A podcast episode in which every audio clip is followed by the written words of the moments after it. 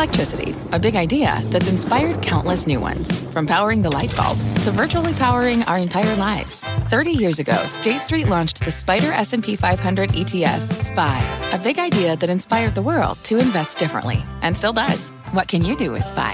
Before investing, consider the fund's investment objectives, risks, charges, and expenses. Visit ssga.com for a prospectus containing this and other information. Read it carefully before investing. SPY is subject to risks similar to those of stocks. All ETFs are subject to risk, including possible loss of principal. Alps Distributors, Inc. Distributor.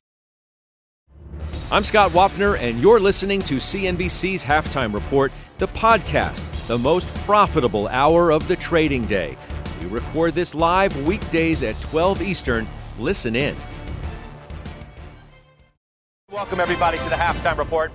I'm Scott Wapner. We're live today from Huntington Beach, California at the Future Proof Conference. It's an event that bills itself as the world's largest wealth festival. Have a big hour ahead, beginning with another inflation gut punch, that CPI coming in hotter than expected. We'll debate what it means for the Fed and your money in the weeks ahead. Joining me for the hour today, Josh Brown, whose Ritholtz Wealth Management is a co creator of this event. Our senior economics reporter, Steve Liesman, is here with us at Well. We're lucky to have him today, of course, with this inflation read. Also with us, Stephanie Link and Jason Snipe, Bryn Talkington, Brenda Vingiello, Liz Young. They are also all out here, and they're going to join me shortly. Let's check the markets first and foremost, where it is an ugly day, as you know. We are down across the board. The uh, Dow Jones Industrial Average down by nearly 900 points. That's a two and three quarter percent loss. S&P 500 losing more than three percent. It is the Nasdaq and boy, look at that 500 points. That's more than a 4% decline there. Yields popping on that number today. 343 is the number on the 10 year note yield. The two year is something to keep an eye on as well as we begin our conversation here. And Josh, you know, we're, we're here at this event and everybody's having a good time. It's a lot of financial advisors here who are going to have to give a lot more financial advice today because yeah. of what's happening in the market. I heard you say earlier if things keep going like this today, you're going to have to be a buyer. And it just leads me to what the market's doing, whether it's overdoing it or if this is is is right, is what's supposed to happen. So two things that I'm looking at right now, and I think a lot of people here are looking at right now. The two-year Treasury, which I regard as the shadow Fed, the Fed will end up where the two-year Treasury is for the most part. As long as that is doing what it's doing, I just don't think you're going to get stability in the stock market. Then you look at the 10-year, almost three and a half. When we were at three and a half, uh, in June, it triggered that waterfall sell off. And I think that is an area where stocks just, it's, it's almost like an off limits area. Now the VIX is only 26. The VIX could go higher. We've seen prints of 34, 36 on the VIX this year. That is the area, and I hope we don't get there, but if we do, that's what you need to have dry powder for. That's where you just have to say, you know what, I get it, I understand, inflation is hot, higher for longer, that's fine I'm buying companies. But see, I heard you say earlier, rather than, you know, when you came into the, the room today uh, where we were all gathered before the show, it wasn't batten down the hatches. No. It was, first thing you said, hey, if things keep going like this, you got to be a buyer. I got to be a, I got to buy so. them. And we said, well, what would you buy? You said all of them. Buy all the things. Look, here's, here's, here's the reality. If you were expecting a 7.9 on this number, and that was going to be the reason to have the Dow rally 600 points, which very conceivably could have happened. I'm sorry you didn't get that, but the reality is there's not that much difference between 8.3 and 7.8. All of these numbers are horrible numbers. So we know the Fed has to continue doing what it's doing. I think if your expectation was otherwise, if you were in this pivot camp, you really are going to have to get some religion right now because the prints are not going to be coming in lower. Next month will not be a low print. You've got to get that out of your head. The Fed is doing what it's supposed to do, but that process doesn't happen overnight. So let's talk about, Steve, what the Fed may do uh, next week. Hatzius, Goldman Sachs, just puts out uh, 75 basis points coming next week, then 50, then, then 50, now. then 50. Right? So everybody's kind of ratcheted up their expectations, as has the market. As you pointed out earlier, what was there, an 80% chance of 75 and a 20% chance of, of 100? Yeah. And that was earlier, and maybe that's moved a little bit too. But why don't you speak to what you think this means for the Fed? I think that 100 is probably not going to happen right now. Um, I, I, think what, what I've been trying to say on this show uh, pretty repeatedly, Scott, is don't get too hung up in the increments. Get more interested and focused on the destination. And that destination changed a bit today, but it's over 4%. And I think it's been in and around 4% for a while.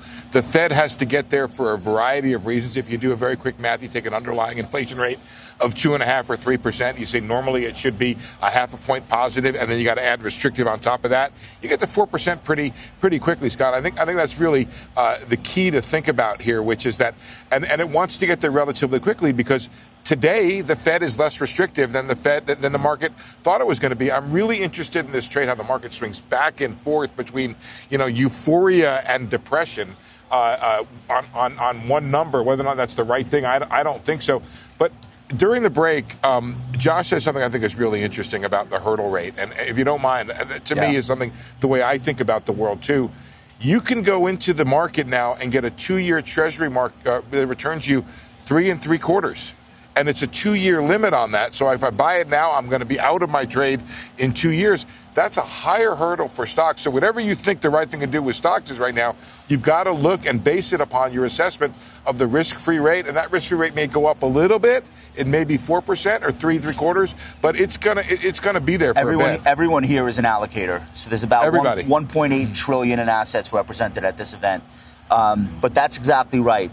You have to justify the investment you're making versus the risk-free rate right? It's not. It's if not I can put absolute. my feet up and put my hands behind right. my head and chill out and make three and three quarters, well, it sure beats losing money. Well, there goes the that, that speaks directly to that there is no alternative argument, which died a while ago. Died. Uh, and is is dead and buried at least for the moment because of all the things that you were talking about, Jason Snipe. So, what do you want to do as an investor in this market today, which is just downright ugly? Yeah, absolutely, man. And, uh, and I think there's obviously a couple of great points that were already mentioned by Steve and Josh. I think for me, it's just getting to this terminal rate. Let, obviously, inflation is pervasive. The whole pivot story is, is a, is a non story in my book. We have to get there. Uh, in my opinion, just whether it's whether it's four percent, four and a quarter, we have to get to restrictive policy. You know, the concern with, with the with the numbers today was core. You know, core was double what what the expectation was, and it was double what came in last uh, last print. So you know, with wage inflation, shelter costs, shelter costs were up 70, 70 basis points. I mean, these numbers are large. That, like as Josh said, likely they'll be large next month. We just need to get to restrictive policy, and then. Uh, start to position from there. But from my perspective, we've been relatively defensive uh, all year. Energy, healthcare, I think, are areas, but I think you cannot abandon growth. And I've mentioned this before. Um, you know, prices are becoming more attractive there. There's, there will be opportunity over the next 60 days to 90 days, and I think you just have to. If you don't have positions there, uh, you have to start to build one. And I think even with the pullback, you could start to add uh, shortly. So that's that's really my place, you know, and my perspective as, as, from a market, you know, looking at the market here and looking at all the volatility we've seen uh, today and over the last couple of weeks. Steph, Steph, you always try and take a, a positive view on, on where we are, but you've been more cautious than you've been in, in a while of, of late. Do we need to start thinking about going back to the June lows or, or not? We're significantly higher still, even with today's carnage. Um, we're about 10% or so higher on the S&P from those mid-June lows. Are you now thinking to yourself, we, we may have to go back there or not? We certainly could, absolutely. If you look within the details of the of the report, the CPI report, yes, gasoline prices fell 10% month over month, but li- listen to this: you had Rents and shelter accelerate year over year. Food accelerated year over year. Medical care accelerated year over year. Education also accelerated year over year. And oh, by the way, everyone got so excited about used car prices last month because they fell. Well, used car prices actually accelerated year over year. And we haven't even really even talked about the balance sheet and QT and what that headache is going to represent. So, yeah, we did just rally about 10% off the June lows. We could easily go back there because what does all this mean? The Fed is going to be tighter for longer, higher for longer, right? And so when that happens, there's a lot of uncertainty. And so you and I have talked about a lot this year that that this is a trading range kind of a market. And this is exactly what we're seeing. So I'm not, by the way, surprised at all to see the reaction in the markets. And I do think that the uh, the markets overall are a little more vulnerable vulnerable because we just did see this nice uh, this nice bounce, yeah. right? So I am still it, very much focused on more value versus more growth. I have energy, you know, I'm mm-hmm. overweighted. Uh, you know, utilities, agriculture. Those are kind of areas where I think it's kind of a hedge. Um, and I also still um, I look I look at discretionary. That that actually is a very interesting sector for me because it's down so much. So I I'm finding places. But I said last week I have a little more cash and a lot more patience in this environment. Yeah, this was going to be a binary event uh, the whole time uh, today. A better than expected uh, read. Yeah. Stocks were going to be the, uh, the other way. I mean, it, it, it, was so obvious going in as to what was going to happen. So nobody's really surprised by what we see. But, Steve, I, I feel like this presents this great conundrum for the Fed.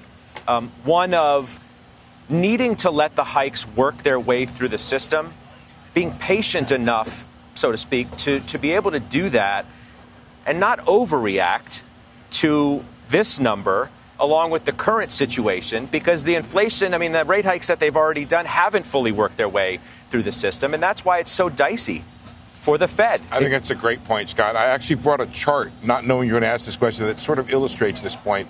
Guys, if you have that housing versus the CPI core chart, what you see here is that you saw that you'll see that CPI core is kind of moderated a bit, but uh, housing kept going you are still going to have some housing influence to the uh, uh, housing price increases influence to the CPI over a while, but it should start to come down. See, look at that, go straight up while the core moderated, right? So there is a lag in there, and that is a danger. I think the Fed believes that there's not a lot of risk or question about getting to that three and three quarters to four percent range. The bigger question is do they have to go even further than that, over 4%, up to 5%? The three and three quarters to 4%, I've sort of maintained as a gimme and has been a gimme for quite a while here. They need to get there, they need to get restrictive. And you're right, there is a danger on the other side. And yet, when you look at the CPI, you know, you put an economist on a desert island, I think they'd say, give me prices. Prices tell you mm-hmm. everything on the economy. If you have these still robust prices, it still tells you the consumers out there buying because if not, the retailers aren't idiots. They'd be cutting. The biggest thing to me today was the apparel being up 0.2. I heard all these stories about over inventories, yeah, and ordering. there was an expectation among a lot of economists you're going to see a negative inside the goods. It didn't happen. They're still robust when so it comes me, to let goods me ask prices. You this, Josh. That you, last the apparel right if, there. If you think that there's a a greater chance of a policy mistake by the Fed, which is essentially what Steve and I are, are talking about. What do you do if you are allocating capital, if you are an investor yourself? What are you supposed to do if you think that risk is elevated today as a result of what the calls are because of where inflation came in today? So, to be very honest with you, there has already been a massive policy mistake. People forget the Fed was buying mortgages in March, mortgage bonds in March, with the housing market up double digits two years in a row nationally, home prices were up 40% in two years, unprecedented, and the Fed continued to stimulate that market. There still is no explanation for that. So it's not about worrying about a future policy error. I think the problem is that we have to get through the policy error that has already caused what we're living through. Yes As and no, but the, but but but if you call what they, have done a, a policy er- error that has not been um, catastrophic, so to speak, to the economy itself, a policy mistake on this side of the coin too tight is too, is too, a whole yeah. difference maker. Not if you it, ask normal Americans, though. That's the thing. It's so interesting to me, and, and I, I, I should have been attuned to this before, Scott. But you know, we do our, our, our CNBC All America survey. Look at all of the other public opinion surveys. As far as the public is concerned, high inflation is as bad or worse than high unemployment. I kind of think they're wrong in terms of the total effect on their livelihood. Yeah. However, I'm not going to judge that. If you look at the surveys, people are on wrong track on the economy, uh, economy bad now, going to get worse. All of that stuff tells us that people believe that from their personal standpoint, it is just as bad to have high inflation. And so th- th- this mistake has been, as far as they're concerned, catastrophic. Then why does Brian, Brian Moynihan and you know everybody else over the last you know handful of days come out and talk about how strong the consumer is. I hear you. It makes I know. total sense Scott, because there's, there's so two- much pain that people are feeling because of inflation. I- I- I gotta Yet say it's one not thing. showing. Two it- consumers, it's not why. showing up yet. One thing that's disheartening to me is I look at all of this data. At the end of the day, the only data I need to look at is gas prices. It determines how people feel, how they think, and to some extent how they spend. And and I think the consumer is stronger than they were before. There are 3.4 million people, more people employed, 3.5 million more employed than there were in January. At the same time, their attitude is such that inflation is the be all and end all, All right, I hope of their view. just have a, uh, a helicopter going over the beach here. We are live uh, in Huntington Beach, California. Uh, Professor Jeremy Siegel, he's our headliner today, of course, of the Wharton School.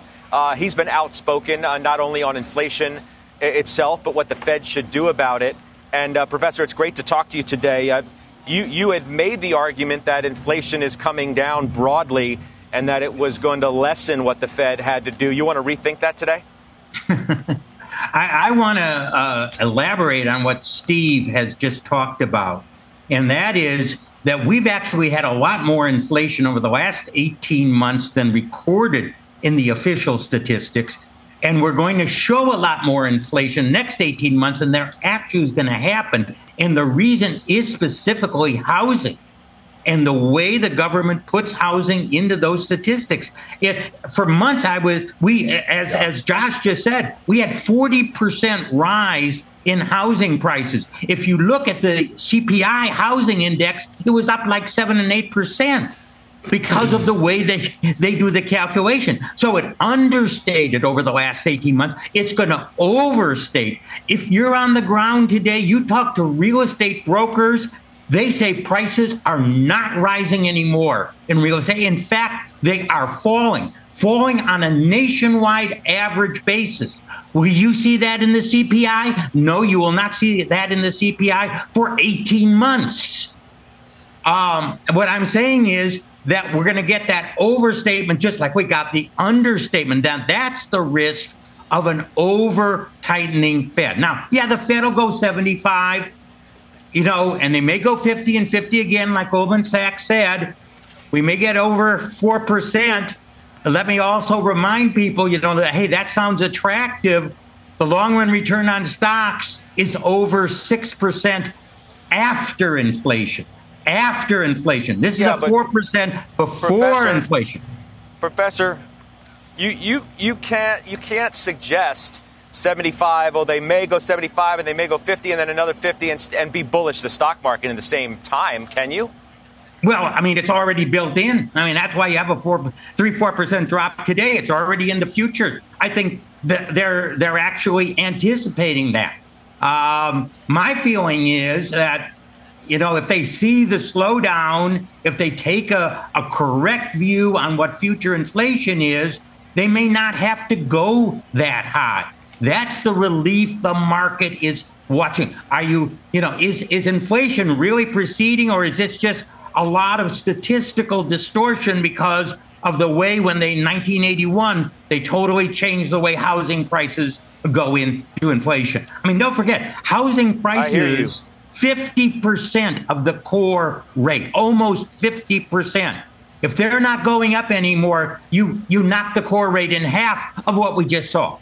Um, I'm just telling you Maybe the just- statistics maybe versus just- actuality. Yes. Professor, maybe it's just going to be maybe it's going to be stickier than you thought. Maybe they're going to keep their rates up longer at this level, if not higher, than you think. Doesn't that, that would be the policy dynamic mistake. for what the stock market can do? That, well, that But isn't is that more policy- likely than not at this point? Well, listen, um, I think they're going to look at the economy, and I hope they understand what the statistics are versus what the on the ground inflation is. And although they have to stand firm now because, as Josh said, they really made a terrible mistake by staying low weight too long. You know, they can't- they we're we're all expecting and hoping they're not going to stay tight too long. But the market is a bit nervous about that. Um, but listen, you know, when we say tight too long, we're going to we're, we're they're going to look at the data. They're going to look at the data.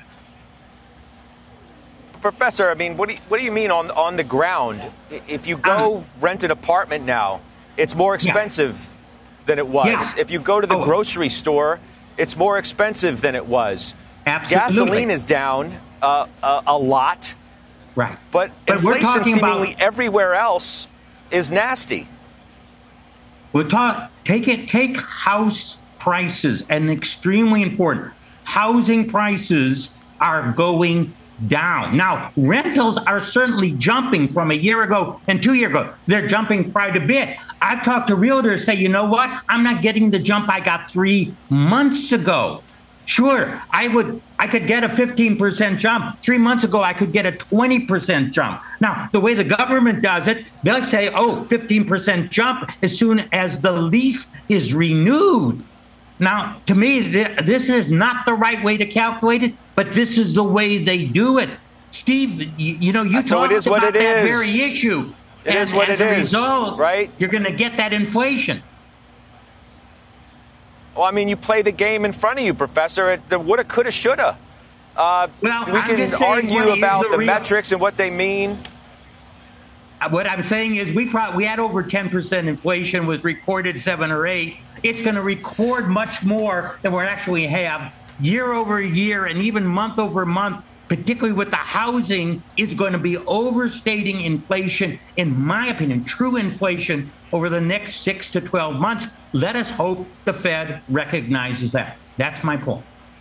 So, so Professor, before I let you go, um, your outlook for the market for the remainder of this year, is it changed today for the negative or not? Because you still have been suggesting that we could have a decent move higher into the end of the year. Have you yeah. changed that view or not? I still think there's a possible, there's a strong poss. Yes, I think there's a strong possibility that Chairman Powell or some of the Fed members saying, you know what, we're looking around and we think we might be getting some control on inflation. That's all the market wants to hear. Wow. If it hears anything like that, it's it's off to the races because I think what they're worried about is the Fed is just going to stay way too tight, way too long. Any recognition, that's what the market's waiting for. And I think it could very yeah. well happen. We have another three and a half months, um, and uh, we could see a rally. We're passing through that difficult All August right. September period. Well, the clock's ticking, right? Here we are already, you know, mid September. But but we'll see. Uh, Professor, I always appreciate the conversation with you. We'll talk to you soon. That's Professor Jeremy Siegel at the Wharton School. Uh, my thanks to Steve Liesman uh, as well for being here with us. Uh, lucky to have you today as this number comes in and we need to think always about all of these lucky, ramifications. Happy to uh, be so that's Steve Liesman, our senior economics reporter. Straight ahead, tech is among the biggest decliners in today's sell-off. As you know, the question now: Should you own it here?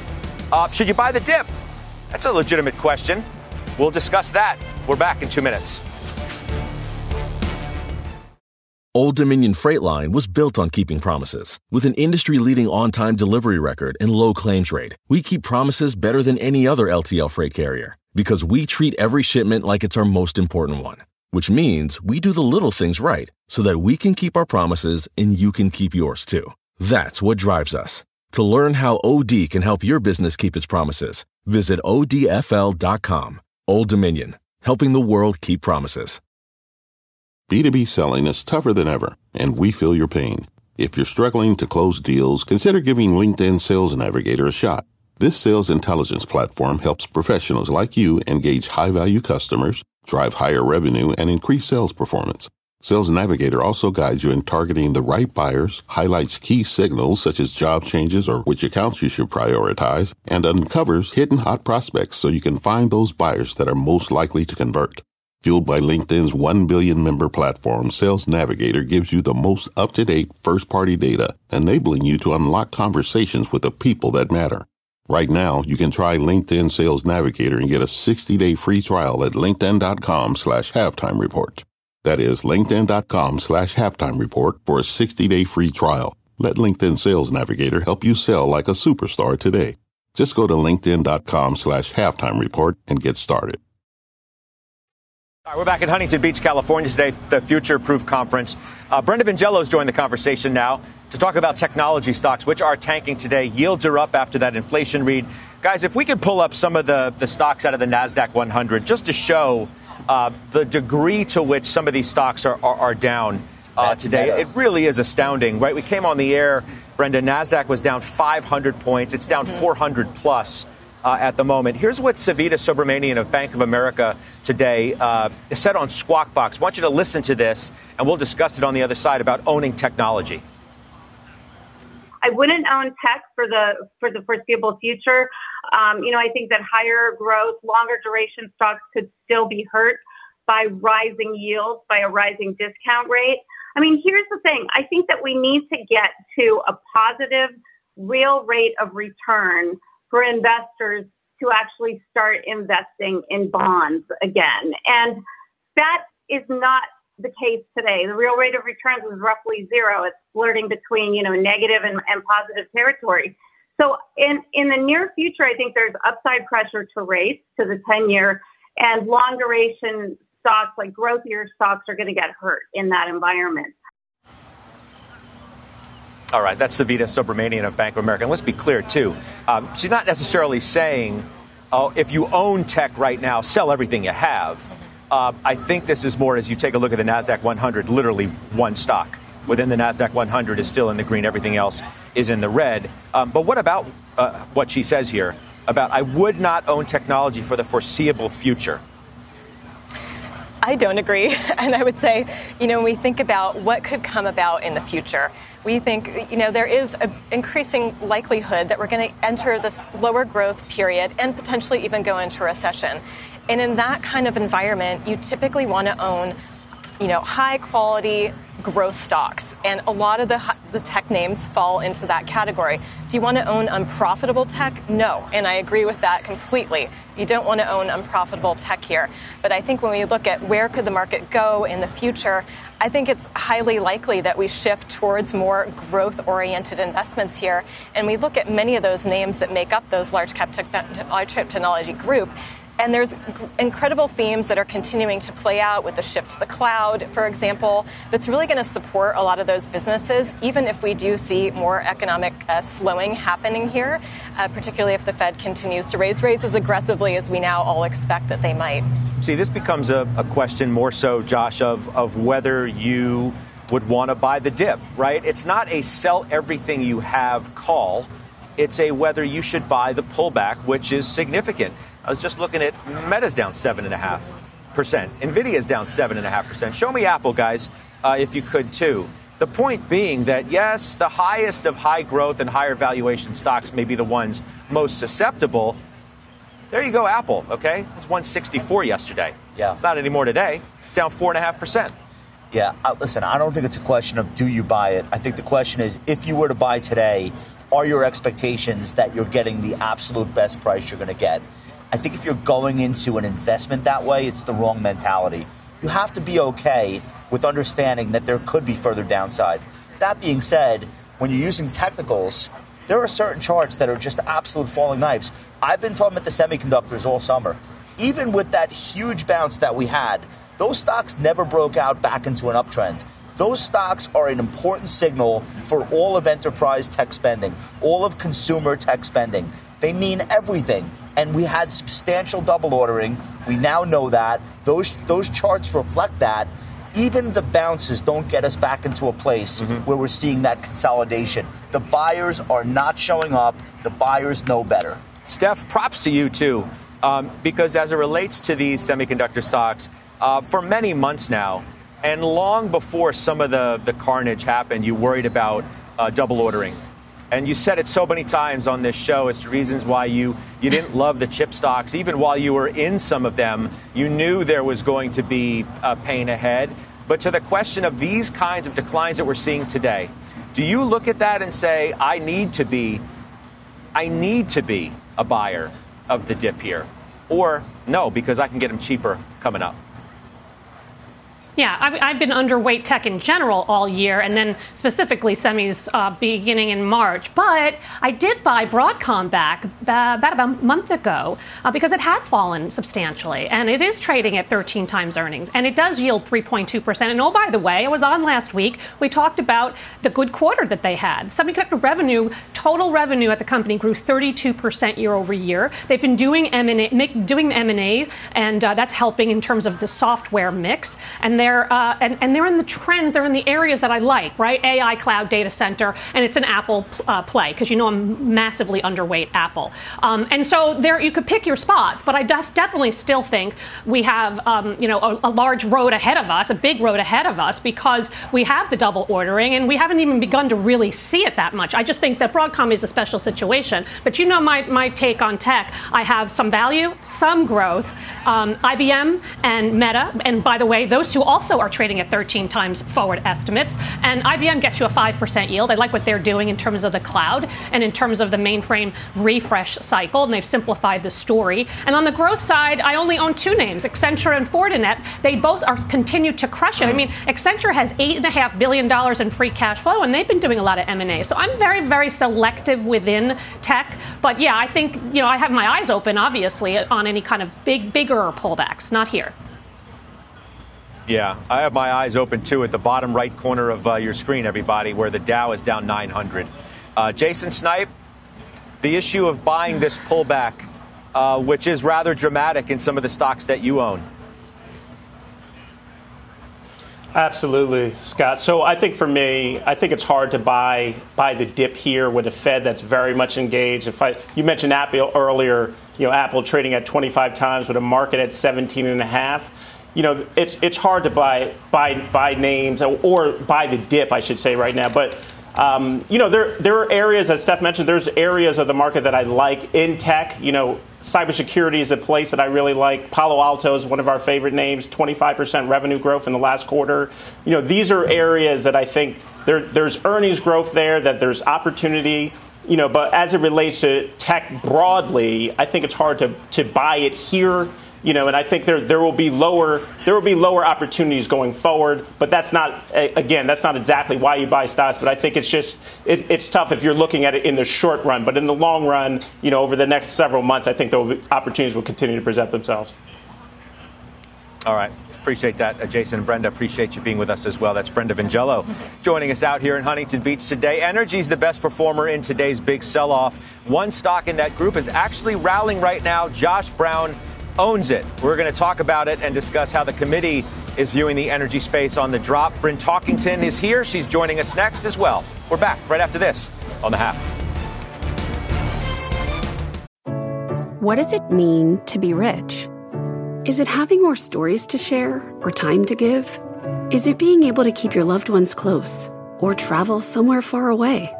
At Edward Jones, we believe the key to being rich is knowing what counts your dedicated financial advisor will take a comprehensive approach to your financial strategy to help support what truly matters to you. EdwardJones.com slash find your rich. Edward Jones, member SIPC. I'm Frank Holland. Here's your CNBC News update at this hour. Officials in Armenia say that at least 49 soldiers have been killed in clashes along the border with Azerbaijan. Both countries have blamed each other for the escalation amid disputes over territory. U.S. Secretary of State Antony Blinken has urged an end to military hostilities and said there can be no military solution to this conflict. Ukraine is continuing to win back territory as Russians pull back from captured towns in the Donbas region.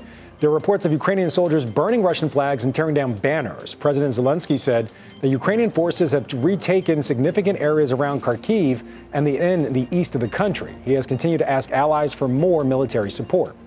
And at the Emmys last night, some familiar favorites took home some big awards. Ted Lasso won for Best Comedy, and Succession was named Best Drama. Zendaya won Best Actress for her lead role in Euphoria, and Lee Jung Jae won Best Actor for his breakout performance in Squid Games. Scott, back over to you. All right, that's Frank Holland. Thank you very much. Energy is one of the best sectors today.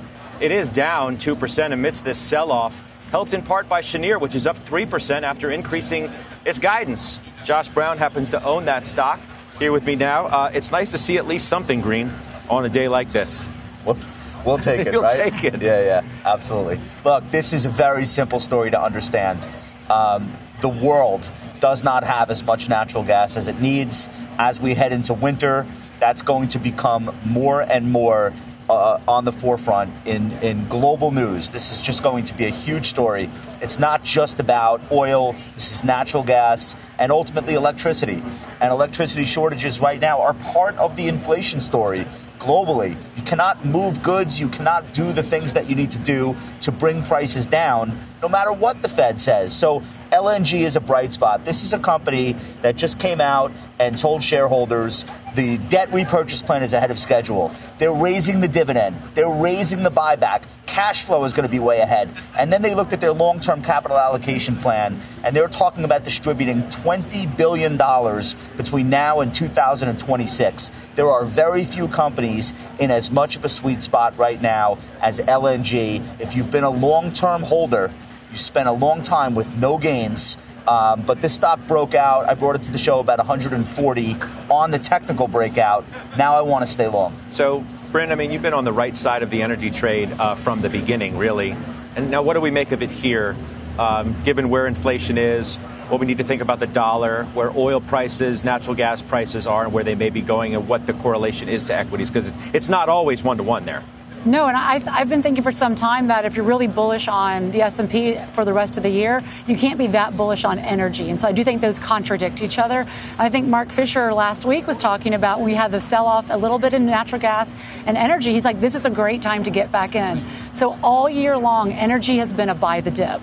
I think that will continue to be the case because you also have winter, as Josh alluded to, winter is not something that's debatable. I think what's happening overseas, what's happening in Europe and Ukraine, winter could be really dicey. And so I think the jury is not out. I think going into the next four months, the wind is going to be on the back, especially of nat gas. And so there's, I think LNG is a great way to play it. There's a good ETF, FS, FCG. That's by First Trust that owns a basket of natural gas companies. But you like Devon? Or you own Devon? Well, right. So, so you know, as Josh is you know walking through the points on Cheniere, you know, Devon does a huge stock buyback. It has a free cash flow yield like five times the S and P, and so energy as a sector is cheap. It's the cheapest sector bar none, highest free cash flow yield. And so I think as long as inflation continues to remain sticky, which it will, you want to buy the dip on energy and highest, own those. Highest earnings growth and lowest valuation Ooh. on a price to earnings growth. That's that's very interesting to have one group be both simultaneously the cheapest with the best growth. That you very rarely see that setup. Jason Snipe, you own the XLE, yeah? Absolutely, yeah. So I, I, agree with all the points here on energy. I mean, the supply and demand, supply demand narrative hasn't changed at all. You know, and, and, when I think about capital discipline on the energy front, I mean, many of these companies did very well through the pandemic. I mean, the world was turned off you know, for almost 18 months. So when I think about the chevrons, the, the names that comprise in the XLE, I mean, they're going to continue to benefit from the supply and demand narrative and also free cash flow, as, as Bryn mentioned, dividends. I mean, this is, this is, these are the themes of this market, and energy is, is right where you need to be. So they're swinging right in this space, and, I, and, and that's why I think I'm, I continue to be bullish on, in this space. So Stephanie Link, if if energy is about now five percent or so of the S and P, you're double the benchmark in your own portfolio, right? Are you up yeah. to about ten percent now?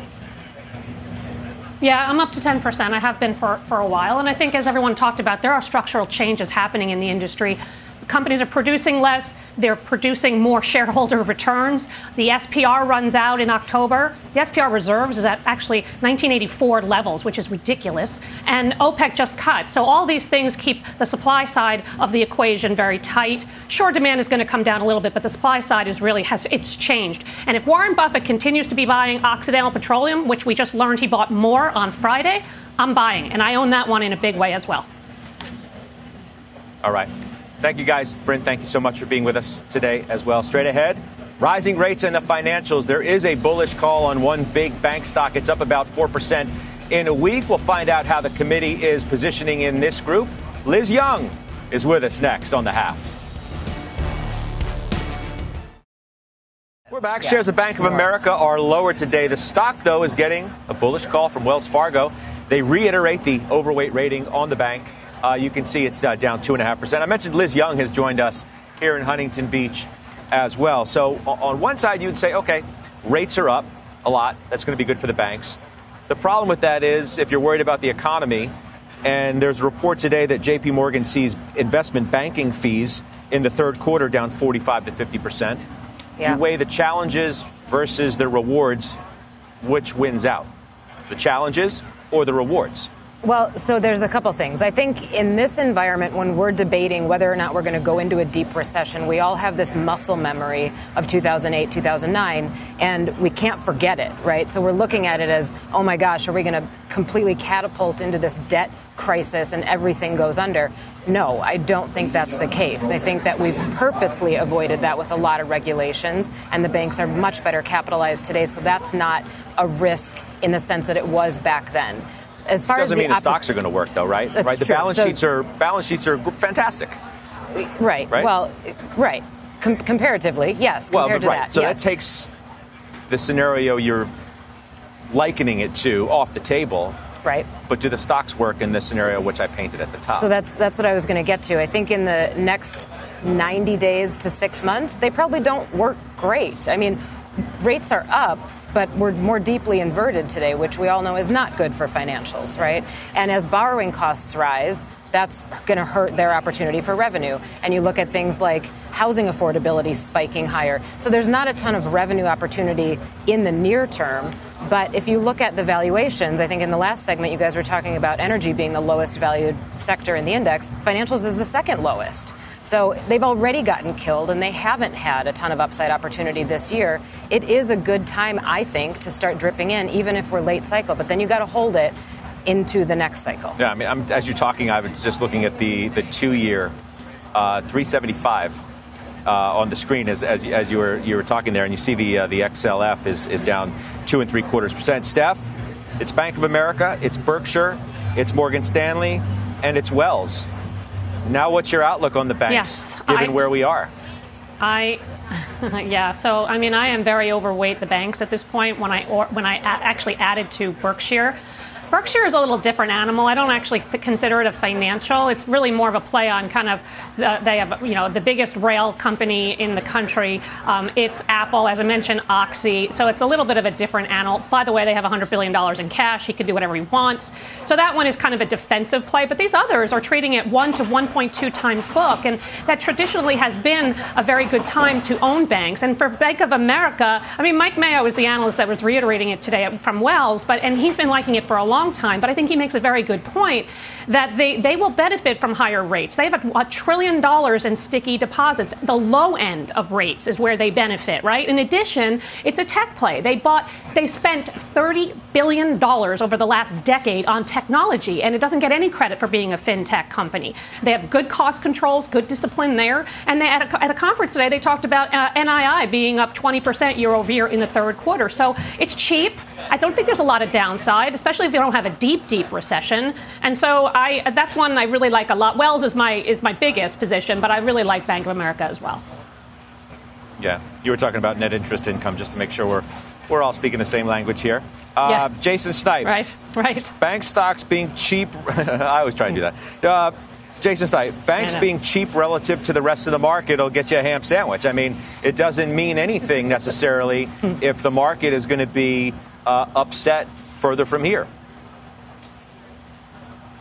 Yeah, no doubt about it, Scott. I mean, price does matter, but to your point, if there if there's no growth ahead, you know what what does it matter? You know, so but for me, I think when I, when I look at the banks, I- it, I mean, there, there's little stories that I think you need to pay attention to. One, if I'm looking at the asset managers, I think you know when you're looking at trading, trading volume, trading volatility, I think you know Goldman comes to mind, and there's other opportunities. BlackRock, you know, is, an, is another name you like, and then you know wh- when it looks when we're talking about the yield curve, and obviously this has been we're talking about an inversion now. It's not a steepening of the curve. You know, rates rising. I think net interest income, obviously, as Steph just mentioned, is an important uh, story to pay attention to. And when I look at that, I, I think of the regionals, and I also think of a Bank of America, which is well situated there. So.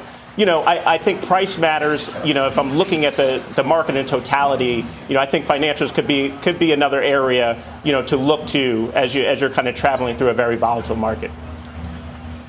All right, Jason, thanks for that. Liz, thank you for being with us as well. That's Liz me. Young of SoFi today.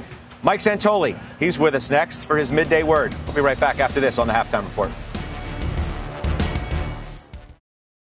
All right, welcome back to the halftime report today, live in Huntington Beach. There's Mike Santoli back at the stock exchange for our midday word. Oh no! I mean, what what is it?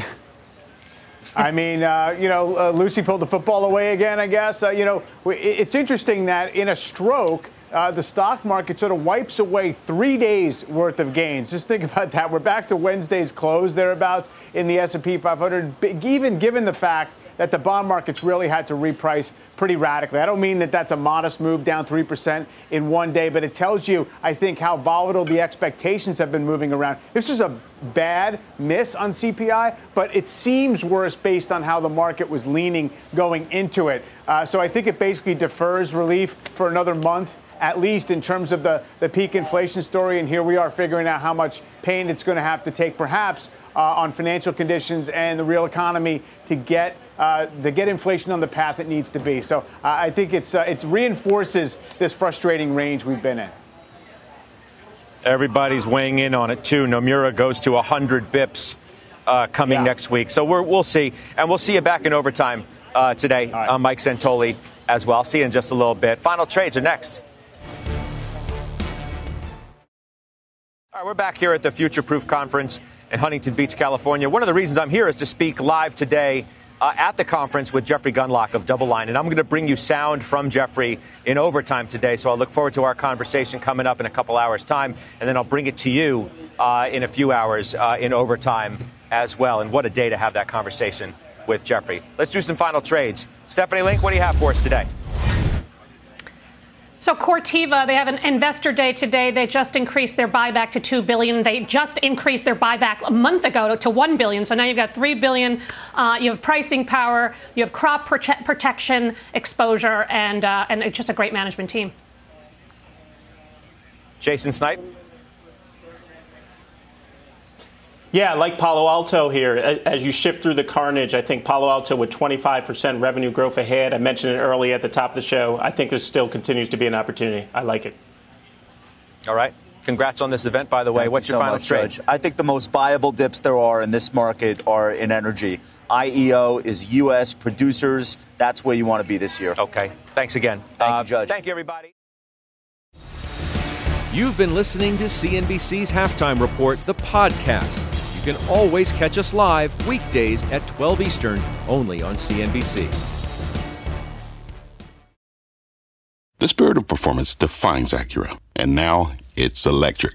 Introducing the all electric ZDX, Acura's most powerful SUV yet. While what powers their cars may change, the energy that makes Acura never will crafted using the same formula that brought them electrified supercars and multiple IMSA championships, the ZDX has track tested performance that packs an energy all its own. With a premium Bang & Olufsen sound system and up to 313 mile range on a single charge, and a Type S variant with an estimated 500 horsepower, the ZDX is everything they said electric could never be. It was built with the driver in mind, just like Acura's been doing since the beginning. We could talk all day, but the only way to experience this electric performance is to drive it yourself. Unlock the energy and order yours at Acura.com.